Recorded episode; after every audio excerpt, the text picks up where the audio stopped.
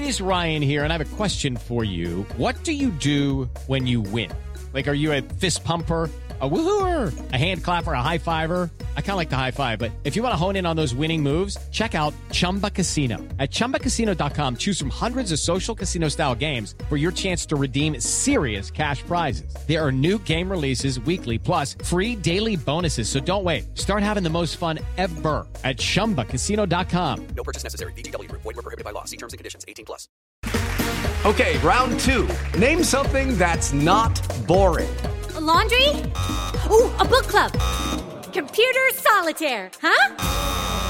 Ah, sorry, we were looking for Chumba Casino. That's right. ChumbaCasino.com has over 100 casino style games. Join today and play for free for your chance to redeem some serious prizes. ChumbaCasino.com. No purchase necessary. Were prohibited by law. 18 plus. Terms and conditions apply. See website for details. Okay, round two. Name something that's not boring. A laundry? Ooh, a book club. Computer solitaire, huh? Ah, sorry, we were looking for Chumba Casino. That's right. ChumbaCasino.com has over 100 casino style games. Join today and play for free for your chance to redeem some serious prizes. ChumbaCasino.com. No purchase necessary. Were prohibited by law. 18 plus. Terms and conditions apply. See website for details.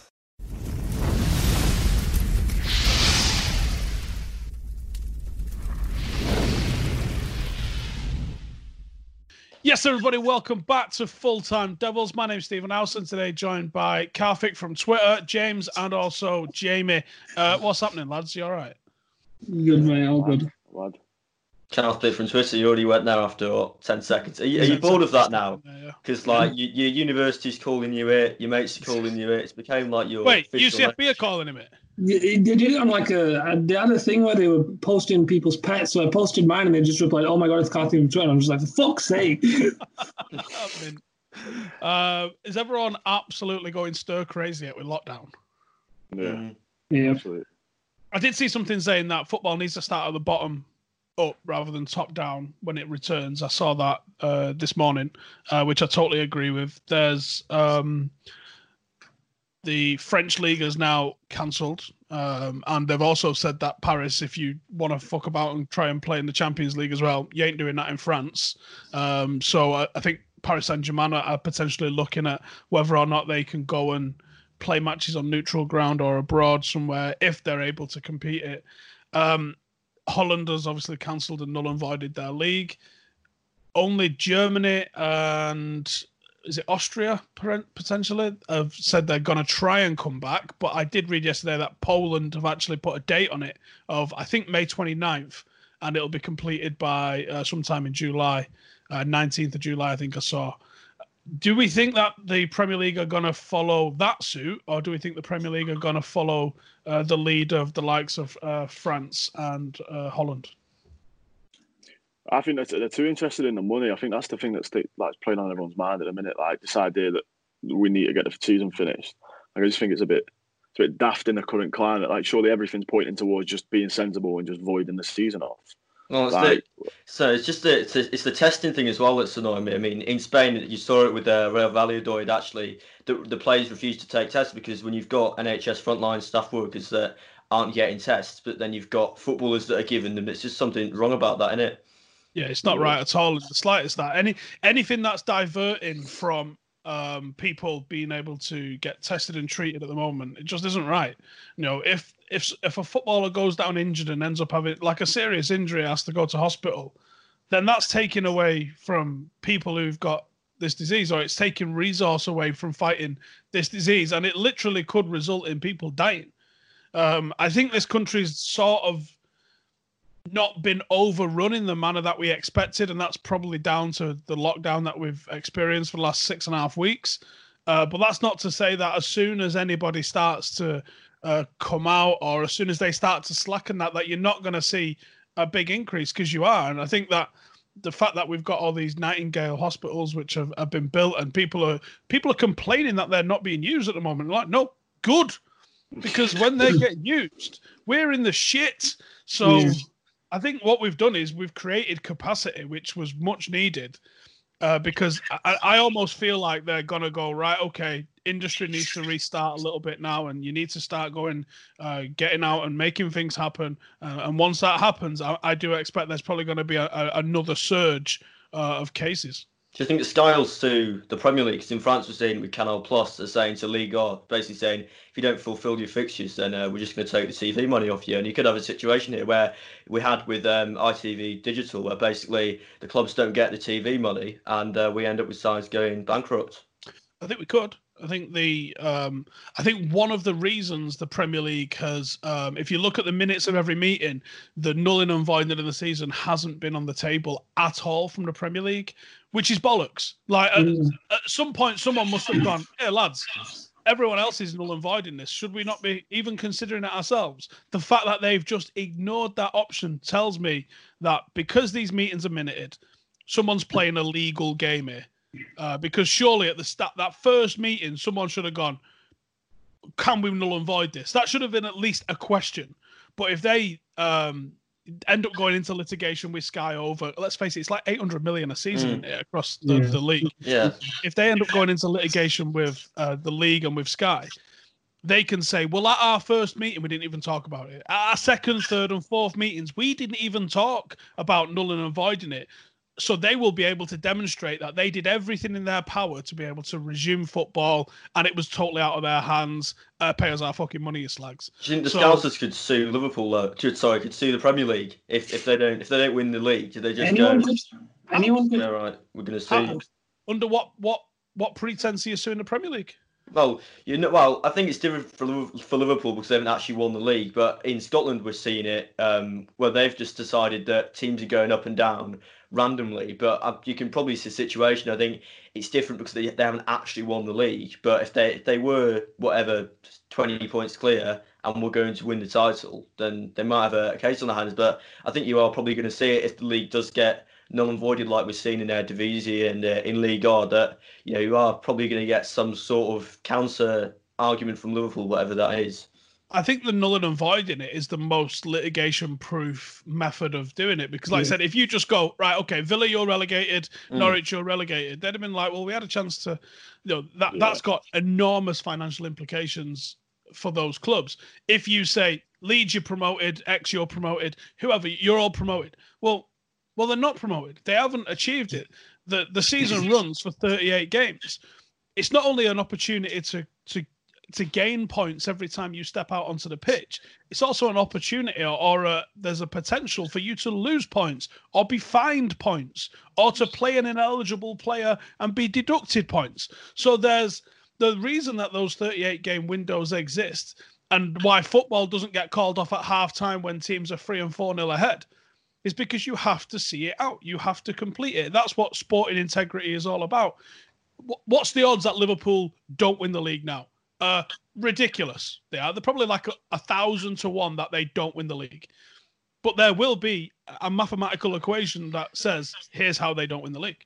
And because of that, because they haven't actually won the league, you can't just award them the league. And if you do, they will never hear the end of it. I make I make a vow on that.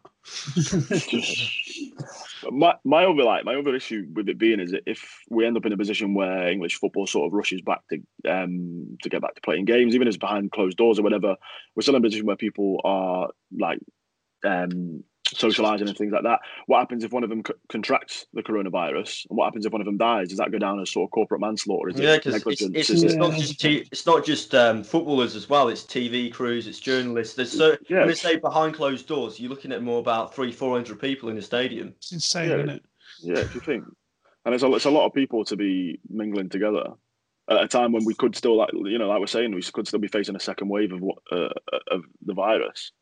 We're probably going So- to face a second wave of it naturally because it's supposedly it's it's a flu-like thing anyway. So Yeah. you you're going to expect more of that come uh, colder weather. So it, it it we're hitting like the best time of year now, like April into May, where it, it's lovely weather.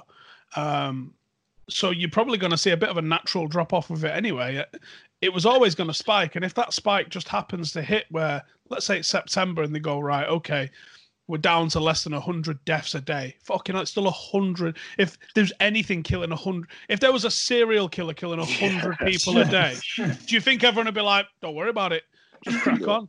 But I reckon that it'd probably be a threshold like that, like hundred deaths or less after 2 Mhm. weeks concurrent. Yeah, crack on, get out there again. But I reckon once you do, I think stadiums for concerts and for sport are the last thing that comes back.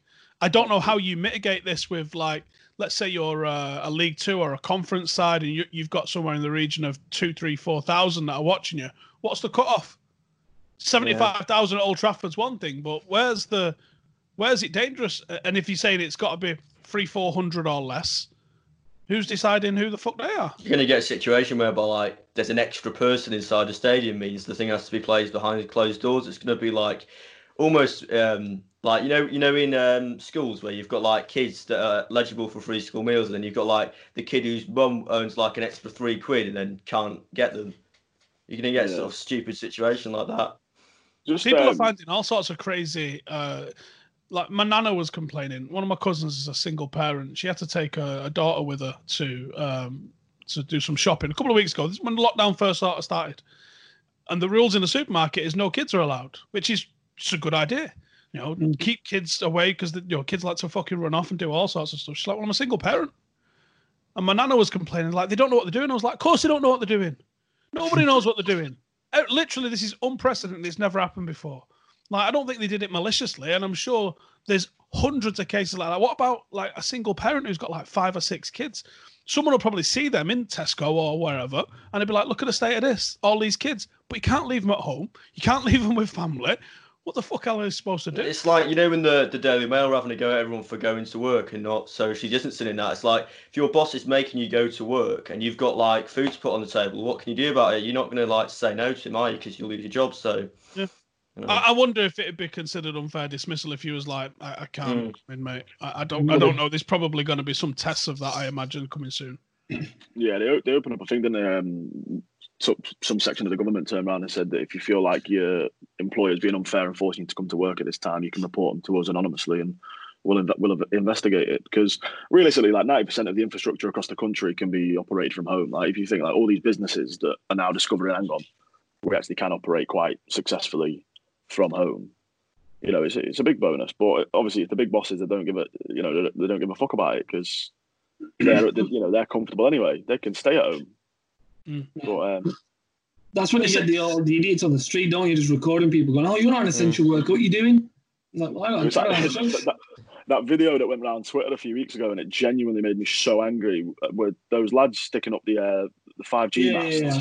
And that woman went and videoed Yeah. them and was saying these caused coronavirus. And honestly, man, nothing's infuriated me more. Man. I mean, okay.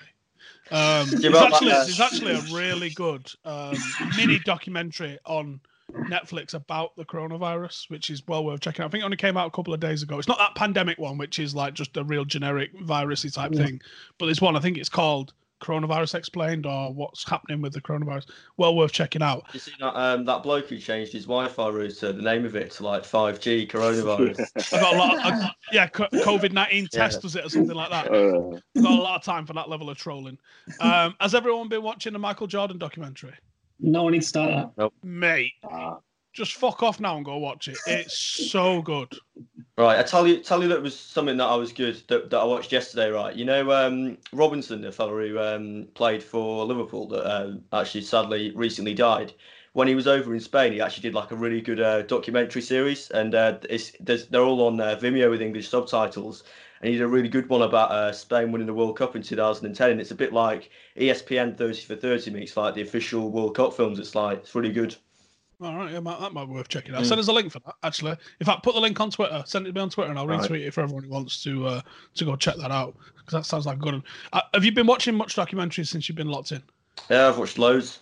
I've, I've actually been reading more. Actually, I read um I read a good book about um you know when Beckham went to the Galaxy for a bit, um his like first season there where uh, he basically had like a massive argument because he, he was earning like something crazy like five million a year and there were other players in the team who were on like twelve grand and uh, he just everyone was getting really pissed off with him. So was going to like England for like a pointless friendly, going to China to do like the Olympic opening ceremony, and then flying back to play a game the following day. And he was just like getting injured all the time, like not trying and everything. And then um, he like went out on loan to Milan in like a strop. But then when he came back, there were all these banners like asking for him to leave and that sort of thing. Yeah, you don't really hear much of that over No. here. Yeah. Mm. All right, I thought someone was going to jump in. No mind. yeah, I think I think someone that's going to be coming out the other end of this as a winner is Netflix uh, and any other place that's been doing documentaries. I started watching the City one yesterday uh, just to see. Um, quite interesting.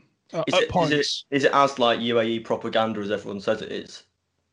no, but so. it's um, it's it's certainly quite favourable to them.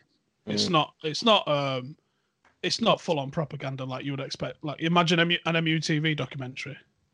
Like I think that'd be worse. M- MUTV do good documentaries. I mean, like when the floodlights fade, that was interesting. Like following Fabian Barthez as a, as a. Oh yeah, but they don't do anything like that on the current team, and if they do, it's all very very positive, isn't Well, it? I, I, think, I think there's just been loads of cuts at United, especially in that department as well, which is why we see now like the the content mainly was just roll, rolls around like skyping people they've got in their like phone book and calling Jason Manford to see how he is. You know. When's that Yeah. Spurs one coming out? Uh, I think they're still. Wasn't he meant to finish with the end of this season? I mean, what like, what's left? Just release it. I think they Oh. probably want some sort of conclusion of the lockdown, don't they? Or Jose to get arrested for trying to train everyone in the park. Yeah, what was up with that? Why you done that? Typical I have no though, isn't it? That's Yeah. things like exact thing that you'd expect him to do during this situation. Like, I think people think he's past it, but he's still got that sort of shithousery in him. And I do kind of miss that in our. Although I like I prefer Solskjaer as a manager, the press conferences with Mourinho and Van Gaal were quite something to behold. Probably more Yeah. entertaining. than football at Ollie's. Ollie's been tried and trained by MUTV. Like I, I mm. can almost tell you what he's going to say for every question that he gets asked. But that's kind of good in a way because then you don't you, you don't want him to become the whole thing then because you know you look at Mourinho. I mean that pre-season tour when we went to America, it basically just Oh, destroyed the confidence of all Yeah, the players. Yeah.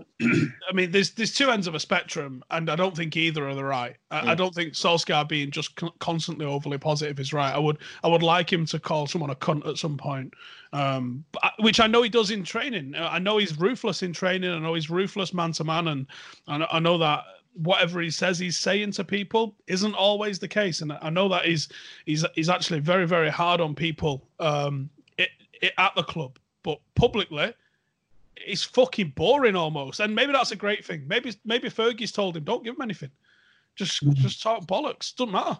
Just fulfill your contractual obligation to talk to these pricks, and then fuck off and go and tell the players what you're going to tell them in the first place. The, the problem is, you get scenarios like uh, last week where Solskjaer came out and was like, "We're going to exploit the transfer market. We've got loads of cash." Someone in the finance department at United was like, "Fucking hell!" Like, how are we supposed to negotiate when you told everyone we're, we're loaded? Get Woodward out, and then they get Woodward out, and he's like, "Oh yeah, no one's got any money," and then people lose their mind at both things. Yeah. The truth's probably in the middle somewhere. Like, yeah, maybe the coronavirus stuff doesn't affect us as a club financially as much as others, but we also don't want to get rinsed. Yeah, I mean, I, I think in terms of him being too positive, I think I think everyone looks at him and goes, I mean, the way you know, obviously the whole baby-faced assassin thing, everyone looks at him and thinks, oh, he's just a nice guy. He doesn't have a rough side to him, but we don't know that. No one's in training with him. Watch his watch his tackle on Rob Lee and tell me that he's not uh, a rough guy. Someone said that babyface assassin assassin nickname wasn't because of how good he was as a striker. It was because of how f- much of a fucking ruthless cunt he is. I thought it was 'cause he, I thought It it was 'cause he looked surprise like a child in his face. He does. He does I mean, he did look. look young into his Mm. thirties, but like, yeah, I've, apparently it's because of how ruthless he is when it comes to, um, you know, dealing with people. And you know, uh, we all saw bits of him training at Molde, um, Oh, yeah, going yeah. mad at people like that. That that was good. Um, you know, and obviously it never worked out for him at Cardiff. But I think tangibly, if you look at actions, speak way louder than words for me. You know, he might have been saying in the press conferences, "Oh, I, want, I offered Ashley Young the, the chance to stay." He's out the door. Fellaini, what a great player. He was out the fucking door. Yeah. Sanchez, oh, Sanchez could come here and really shock people. He's got to say that. He's trying to fucking keep the resale value of him. If he goes, I tell you what, he won't even get any under 23s. Who's going to buy him? And then you're Well, lumbered with I think people are really, really unfair at Solskjaer at his time at Cardiff because people forget it's like, oh yeah, he relegated Cardiff. No, he relegated a side that was under that had an owner that was absolutely mental. Changed the changed the colour of the kit, changed the Yeah. badge, sacked a manager because he didn't like him, and then Yeah, Solskjaer was he did get more points per game than Malcolm Mackay did as well Like, in that season. I think it's really unfair how people sort of bracket him as this sort of like the the only thing he's won is a Norwegian league. Well, so what? I mean, Guardiola just managed Barca B before he became the manager of the Barcelona team. You look at Zidane; he only managed Real Madrid's B team before he became their manager. You don't need experience at a top level to become a, a good manager. No, I, I also think that the the way Solskjaer gets treated over the fact that he manages in the Norwegian league, it's still fundamentally what's managing. Is managing the personalities, the expectations of the players, the fans, the board, uh, and all that sort of stuff. Fergie said to him, didn't he? I think oh, it's in one of Fergie's books. It was a real mistake for Solskjaer to go there. Um, but you know, he, there he went, and hopefully he learned from it. He did, he did a really good job at the uh, the reserves as well, actually, in those those two seasons where it was him and was it Warren Joyce, I think, that was the. Uh, and, Yeah, and yeah. René Meulensteen, I Yeah. think, had something to do with that. I mean, it was a good a good crop of players that he brought through there. I mean, that was what you had Welbeck, Possebon. Um, well, no, but people people say that about Possebon, like laugh at him, but he was actually really good when he first came from Brazil. It was that uh, the Manchester Senior Cup final that he played brilliantly and got two assists, and then he just had a really bad injury against Middlesbrough, and it just knocked his confidence completely. He played very well in that game against Middlesbrough before Pogatetz fucking ended him. Yeah, he was he was looking bright. He was like um like Fred. bit of a- no, I'd say more like a like a Fabregas, probably. Uh, he's he's more like Brian Robson, I'd say. He had that sort of vibe about him. He wasn't obviously as good as Brian. Get out of that but played in that similar style. He wasn't a typical Brazilian number 10, but at the same time, he wasn't like an anchor man. He played sort of as a six. Yeah, I think it reminded me a lot of Fabregas in Mm. terms of like you know he'd play it nice and neat and keep it on the floor. He was deeper um, than you know then obviously wasn't a number ten. Yeah, he was deeper than that. But he was a good. He looked like a tidy player. You know, Mm. we have, we have quite a few of them tidy players that come through, but you know, obviously he just didn't. He didn't ever fucking recover from um, what happened. I think he went and played in Bahrain. No, played it. So he went back to Santos in Brazil, won uh, Libertadores there, but he was never really in the squad. And then he just he went to Italy, barely got a game, and then he ended up in Vietnam for Ho I'm Chi just amazed City. how you know this. Yeah, he was I'm, I'm sure he ended up I in. I'm sure he ended up in Well, Bahrain. Uh, You well, writing his biography? uh, I actually did write 2,500 words on him, which is why I know so much. If you, What's I'm going to plug this here. Uh, if you do want to read my article on Rodrigo Possebon for the uh, Football Chronicle, then uh, enough. plug it. Um, I'm I'm positive he ended up in Bahrain because uh, I'm sure I got told about it when I went over there. Well. Anyway, do you about um, you know Googling Dong. Dong Fangzhuo? He's another one, right? Went back to China, ended on uh, some reality TV program. Now he's like got a different name apparently, and like um, he's like he's had a plastic um plastic surgery done on his face. What? Yeah, I hang on, think I yeah, he played that, for yeah. Al Yeah. In Bahrain. Uh, right. It's on Transfermarkt. Sorry, he's had plastic surgery done. Yeah. Why? Dong Fangzhuo's had plastic surgery apparently. He's also had a, a guard of honor from John Terry. Uh, yeah. I got I got an unfollow because I made a joke about that. I said, imagine being John Terry and getting uh, having to make a, have a mate form a guard of honor for Dong Fangzhuo, and someone went, "Oh, that's disrespectful." Unfollowed. I went, all right. Do you think United could do with having like another feeder team in the same way that we did with Antwerp? Because Fangzhuo went there, I think, and scored like 20 goals in their season. But I think the reason that ended was there was like some fight on the pitch and it ended up in like a legal dispute. Was that not it? No, the the um the that was Danny Higginbotham and Ronnie Wallwork. That. Yeah. He, he came on my podcast and explained what happened in that. Um, and it sounds like there was a little bit of jealousy at, at Antwerp getting United players on loan, uh, and a referee lied in his match report. Um, they both got told they were sine die, which means you'll never play football again uh, for anyone. Um, he said, and they, they both immediately got sent home from Antwerp. So what happened was, uh, I think Wallwork got sent off or something, and and was arguing with the referee. And he said he was arguing with him. He said, but he didn't put his hands on him. Um, he said, and it was getting pretty fucking heated.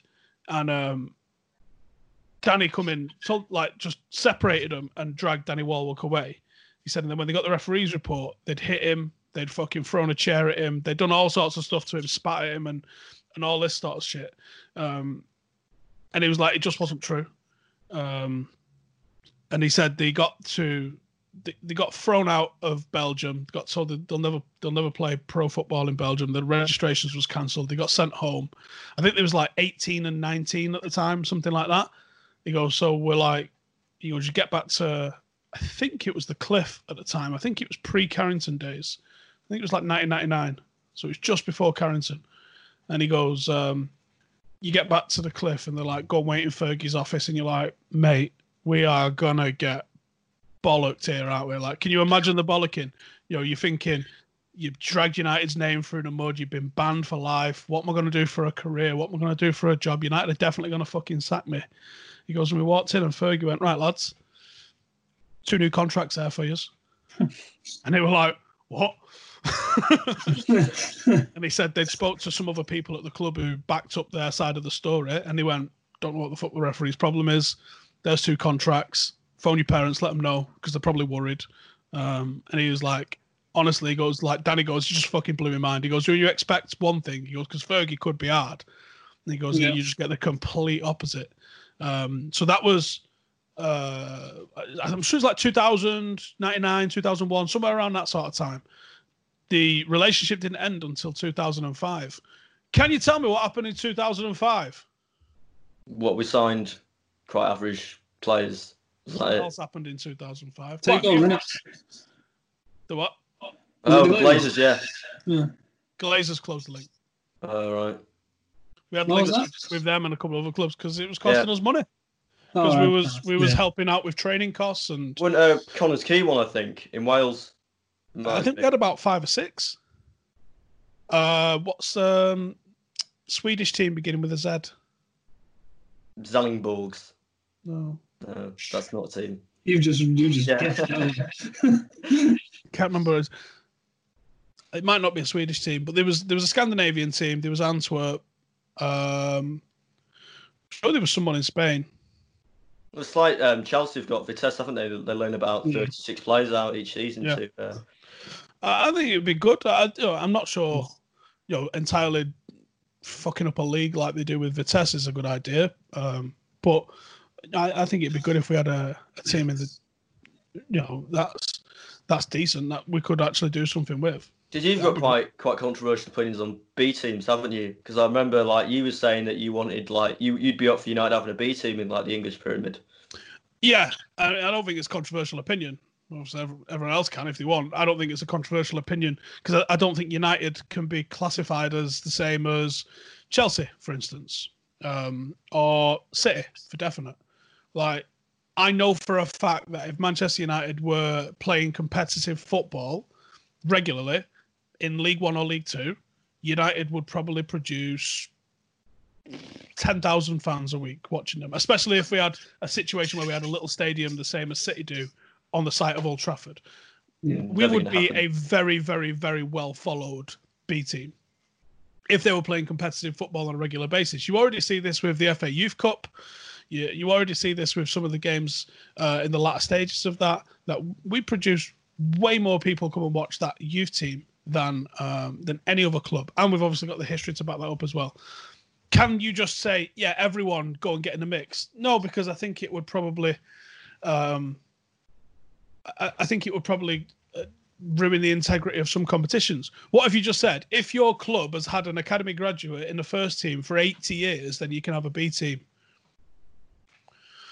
But would that be a fair? Yeah, well, it depends. It's fair. It depends on how you do it. I mean, if you do, you just like do what you do on the the editor on Football Manager when you want to put a new team and literally just take someone out, Just remove go, someone. Yeah, we're now playing in League Two. It depends. I mean, if you start out like everyone else does, I think it'd be a bit.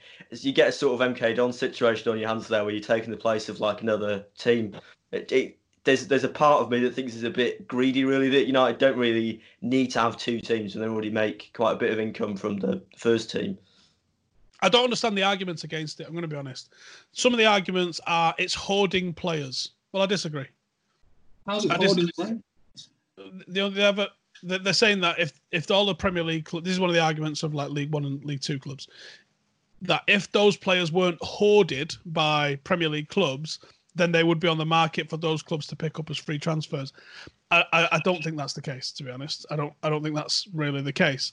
Um, They also complain about the, the amount of foreign children that are brought in at 15 and 16. Well, surely if those foreign children are brought in and everyone only has a squad of 25 in the Premier League under 18 level, that's making players available for you guys to pick up and develop yourselves. So I don't buy that argument. I can buy the argument that they wouldn't be well supported in some instances. I don't think that would be the case for United. No. Um, and and I can buy the the argument of that it potentially devalues the league. But I could also, on the flip side of that, say that I think it brings more eyeballs to the league. Imagine Mason Greenwood have been playing League One last year. How many highlights and, and matches and stuff like that would you have seen of Mason Greenwood um, against different clubs?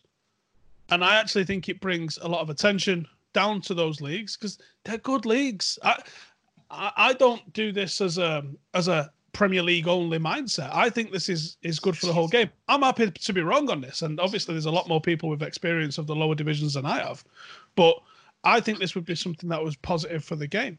Um, I don't think one size fits all. I don't think Crystal Palace B team is anywhere near as attractive as United's B team, uh, but I do think there's something in you know another club. Maybe that's the long term plan of Salford somehow. Well, if you, I think the the reserves thing is interesting that they should probably sort out as well before that because if you look at before, I mean, reserves football had a mixture of first team players and under 23s team, and it's a lot more competitive than I mean now. On the under 23s league, really doesn't it's not doesn't suit its purpose. Let's, let's I say mean, it right, mate. yeah, Terrible. No one I mean, it's it doesn't really uh players going out on loan is a lot more for their experience than playing in a division where they're not physically challenged enough, and it's it's yeah it's shit. Bottom line. But the loan system also doesn't work. Um, the the loan system's of no use because if I loan, I mean, look at Borthwick-Jackson. He's had one successful loan in about four or five times that he's been out on loan. If you can keep them as a reserve team, they can play and learn the philosophy of your club, uh, and you can manage their day to day development. If you have a player that goes on loan to say Exeter, well, he's mm. not coming back to Manchester to join in with first team training, so you can keep an eye on a kid. You, you're hoping he goes to Exeter and develops, and you're hoping that the manager that's there at the start of the season will be there at the end of the season. And guess what? He won't be. No. And then you've got to deal with this is some kid that this new guy is now under pressure because he's took over a team in trouble. He's I've just got to play game. I'm not fucking developing this kid. Fuck that noise. It's a broken system. And I'm, not saying that just give United a B team in League One would fix it. I, I don't think it would. I think you're probably right. I think there's probably needs to be some sort of uh, reward of that. Maybe United reserves going in like the Northern Prem. But it, I would imagine they absolutely wipe the floor with people at Northern Prem level. Could they compete at conference level? Again, conference level is that taking away opportunities for teams to to win the conference and to get into the playoffs of the conference to enter professional league football? Where do you limit them? Do you Did stop you, uh, cups? Did Like, you did read see the thing Real- in the Athletic about um, like United, the, you you know, the United uh, youth players that were coming through and they're basically reaching a certain age and uh, they just got released and had to find like normal jobs and saying they've just got really bad like PTSD and that and saying going out on loan doesn't work. So their technical ability they've got is far greater, and so they're just never going to be able to fit into the team. Yeah, it's uh, th- you know there's there's loads of arguments for and against the B team. Do you know? I think it was Real Madrid played their B team in a final of the Copa del Rey once. Well, Castilla, yeah. Yeah, yeah, I remember that. You remember it? No, I mean, I remember seeing it. It was like 1980. I remember seeing it. Oh, no, I do, I do remember that. Yeah, I think I was there. Um, if you look at every league in Europe, I mean, they've all got it. do- And if you look at the structure, they've all pretty much got B teams. I mean, if you look at Spain, I mean, their Segunda division and their Segunda B is, uh, you know, you've got quite a few. You've got um, Barca B, you've got Real Madrid's Castilla side. In the Netherlands, you've got, you know, Young Ajax. If you look at, I mean, even in the States, I mean, they don't actually have promotion and relegation there. It's a bit different, but they've still got two two teams or whatever or whatever they're called and B teams playing in their structure somehow. So depends what your focus is on developing homegrown players or whether you want to have a more fluid system. but the the Spanish um, divisional system is just nothing like the English football league system. No, I think it goes this down what I was going to say. five or six levels. The English football pyramid can go down 22 fucking levels. Mm. And you know, at, at each level it multiplies because they're usually only feeder leagues into the, the ones above them. That like at like level 19 or 18 or something like that. There's like fucking 70 different regional divisions. You're like, why have they got a regional division? There's like no fucker there. And they're like, yeah, but we got 22 fucking local parish teams. And you're like, that's mental. It's insane. Yeah, hang on, Joe. I'm going to pull it up actually. Whoa, nearly not drink over then. Um, Have you ever done that on a football manager before, where you make like a database of every single league in England and then try doing it with? Paddock at the minute. Yeah. We're in the Manchester League. Uh, right, let's go all the way down to what's on Wikipedia. Uh, it goes down to level 20. You've got the Bristol and Avon League, the Central and South Norfolk Division 4, the Devon and Exeter Football League Division fucking 8, um, the Stroud, I don't even know where Stroud is, right? The Stroud and District League Division 7. Division 7! Where's Stroud? Don't know, but it's got enough to have seven fucking divisions of football teams the, the football pyramid in England is so fucking vast. Like you can't compare it to Spain, where maybe a B team fits in. Like, yes, all right, you've got Barcelona, Atletico, and, and Real Madrid at the top of that that are elite, like top fifteen, top ten world teams. The middle and the bottom half of the Spanish divisions a bit fucking championship-ish level, and then the Segunda divisions. Who the Well, knows? there's, there's still some really good teams though in the Segunda. I mean, if you look at the, the caliber of teams in there, you've got Deportivo La Coruña, you've got Zaragoza, Malaga. You've got some pretty big teams down there at the minute. It's it's not. Uh, I think after you get down to the likes of Segunda B and then you go down to Tercera, you get a bit more maybe of what you were saying. But I think Segunda's probably one of the strongest sort of second tier leagues in in Europe. I think I think obviously like, one of the problems is as well is that like you're saying there that with how stocked like the English football pyramid is, and there's a lot of pride in people that support like non-league teams. There's a lot of Mm. pride in people that support long uh, like League Two teams, and there's a lot of disparity between the support of the Premier League and the you know even the Championship. If you end up with teams like United creating a B team and having it just plopped into, even if we look at like the you know the sixth tier of English football, it's a bit like the rich kid having his family pay you know paid away into like the upper echelons of society and stuff, and it creates more of this, this discourse and this disparity between them. So I think it's a good idea. Like I agree with it. Like I think having a B team would be good, but again, it's how the situation's managed. And I'd to be, to be fair, I'd like to see him drop dropped into the twenty third tier of English football and see him playing against you know forty five year old plumbers. Like that, that, I don't. I think that you know, as as funny as it is, I don't think it'd be competitive, uh, and I think No. it'd be an absolute waste of generations of, of United Yeah, reserve course. players because they would. turn up like, what, what what are we doing? Like, you know, they're they're, they're pretty well rewarded, pretty well paid. Quite a few of them, um, not all of them, but quite a few of them are you know heftily paid it, and to to compare what level they'd be to even to even Northern Premier. Like I don't know where an under 23s team actually lies. What the the true level of the average under 23 team would be. Is it conference? Pretty fucking good conference teams. You know, with some experience, you know, Yeah, championship but players. it depends. I mean, if you, if you put them in a Northern Premier side and they get the shit kicked out of them on a muddy pitch in I don't know Droylsden or wherever, it's it's not the same, is it? So they probably won't play as well, but it's a lot more physical down at that level. I mean, they they probably got more technical ability, but they're probably suited to playing under 23s football more just because it's just a bit less intense, and that's probably how you can feed them into the first team. Well, that, that's that's the issue is Yeah. that under 23s football is not intense. It's very vanilla, I think is the, the word you would use, or beige. Like a lot of these kids have been in academies since they was eight years old, and it's the same age. It's the same like you might be lining up against another kid, and today he's wearing a City kit, but two years ago he was wearing an Everton kit. It's the same kids playing against the same kids on the same pitches. There's no step in development. There's no testing of them. That's why the A leagues, when they would play against the likes of Marine and Cammell Laird and people like that, they'd get a fucking shit kicked out of them at the right time. You know, they, might go and have Gary Neville and David Beckham playing there at 17 years of age, but but maybe Mal Donaghy, Clayton Blackmore, and Brian Robson was also in the fucking team as well. And this is international players coming back from injuries that are helping guide these lads through. So there has to be a balance. There needs to be a redress. Under 23s was stupid anyway. That was Scudamore brought that in a few years ago because he said the average age of people making their Premier League debut is 23. So for that reason, we need to up the reserve leagues. If you're 23 at United and you've come all the way through the youth system and you haven't fucking played a single fucking first team game, guess what, son? It ain't happening for you. At 23, go How, how, how, old, how old was Lingard when he made his debut? Lingard was younger than that, but he'd also played league football. Like he was Oh, like yeah, as a fresh debut at 23. That's fucking Yeah. stupid. No, at 23. I mean, like you know, Mason Green was 17. Angel Gomes was 16. He's got seven and eight years experience on a 23 year old. You know, at 23, uh, Nicky Butt, David Beckham, Gary Neville, all that, them guys were were on the cusp of going winning the treble. You know, these were at the top of their game. Pretty much, you, you, you you're 98% of your peak at 24 years of age. 98% of your highest resale value at that age.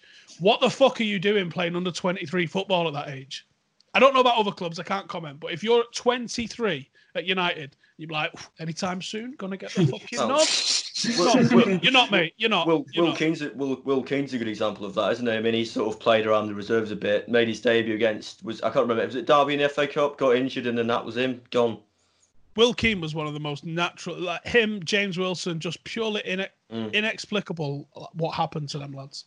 Yeah. Um, and that, that's why you, you you have to test them in a first team environment to find out whether they can sink or swim. Because if you're testing them out in under 23 football where they look amazing, you never know whether they can make the jump. Marcus made the jump better than anyone I've, I've seen in a long time. Mason Greenwood's right up there behind him in terms of like Mason's got one of the most managed transitions from academy to first team I've ever seen. They're drip feeding him in. Uh, it's almost perfect. You know, Yeah. he's not looking burnt out. You're not questioning him when he comes. He scored 12 fucking goals. If we had started at the start of the season, Marcus has never scored that, I don't think, has he? Prior to this season. No. No. I think Temple No. might have been his most prior Yeah. this. If you're sitting there going, hey, tell you what, Mason Greenwood this season is going to get 12 goals, you'd have been like, put the glue down. That's not happening. But there we go, 12 goals, and he's got potentially 18 games of the season left. He's not going to play all of those, but would you bet against him getting over 15? No.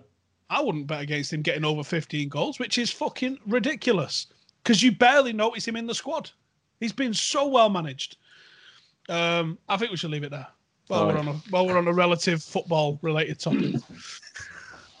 Anything anyone else has got before we do go? Not, not really. Any documentaries, anything you're reading, anything that you want to get off the chest? Uh, I'm actually right. Just saying. Uh, I'm reading another good book at the minute. Actually, I finished it now. It's about the uh, called Rock and Roll Soccer, all about the the North American Soccer League in the uh, 70s, and basically they put all these like new rule changes in. But uh, it was just like mental. Uh, also like the Cosmos, for example, they're owned by like Warner and uh, the big like music company, and they had like uh, cheerleaders like sat on the subs bench and that sort of thing, and there were all these like massive orgies going on in hotels and that sort of thing. And like there was like um, Mick Jagger was involved in one of the sides. There was like all this like mad shit going on, and it only lasted for like eight years. And then the league went bankrupt because no one could afford to keep spending all this money. They took over some right stars as well, didn't they? Yeah, yeah. Um, obviously, George Best was one. Uh, Dennis Bauer. Violet was over there for a while. Um, Well, uh, Pele's the obvious one. yeah, Pele was out there. I'm trying to think. There was like Bobby Moore went out there, I think. Yeah, for a bit. You had Alan Ball as well. He, he just won a World Cup. You had uh, Chinaglia, who'd been playing for Juventus. You had a lot of big names playing out there. And uh, yeah, I mean, for a few years, I mean, they did they did a few interesting things. Like they had the uh, the American style shootouts, which were like from the 35 yard line, and they uh, put in like a 30. They put in like a, an offside line that was like 35 yards. They got rid of back passes. They put like uh, names on the back of the shirts, did that sort of thing. But uh, they had loads of like uh, big FIFA, and uh, it was actually FIFA that kind of ended it because they gave the World Cup to uh, Mexico, and uh, instead of the US, and then they just couldn't keep on funding it after that, and everyone just walked off. So When it came back in the, I think late nineties when it came back ni- again, 96. Was it? Um, it didn't feel like it was big, and we, we touched on it before, didn't we, with Beckham going over there? But I think Beckham going over there was one of the massive legitimizing points of the MLS in this second sort of era.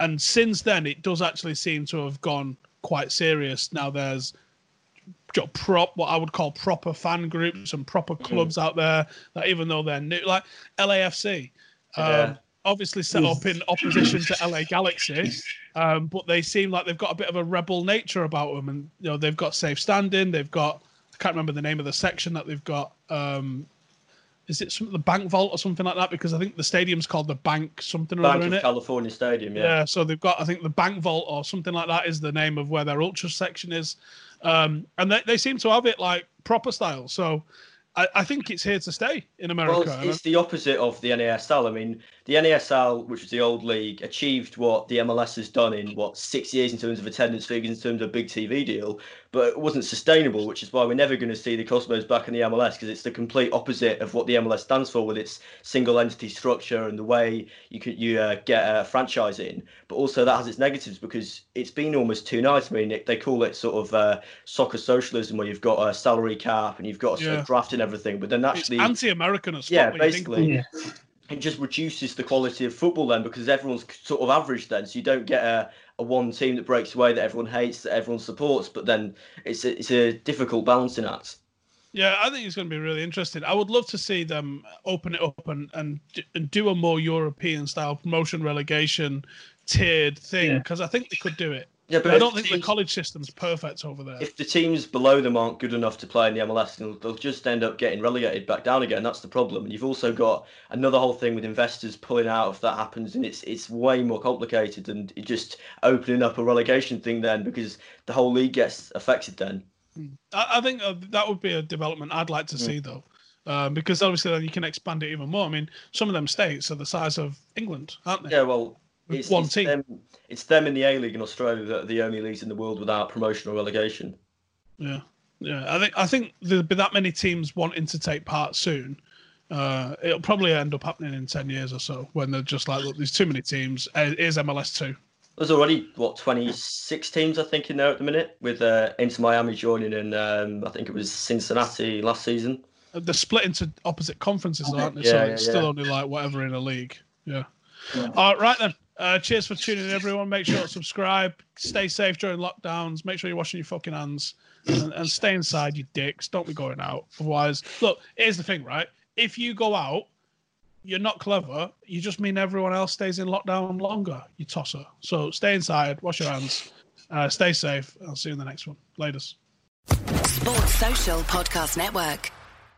Step into the world of power, loyalty, and luck. I'm gonna make him an offer he can't refuse. With family, cannolis, and spins mean everything. Now, you wanna get mixed up in the family business. Introducing The Godfather at ChumbaCasino.com.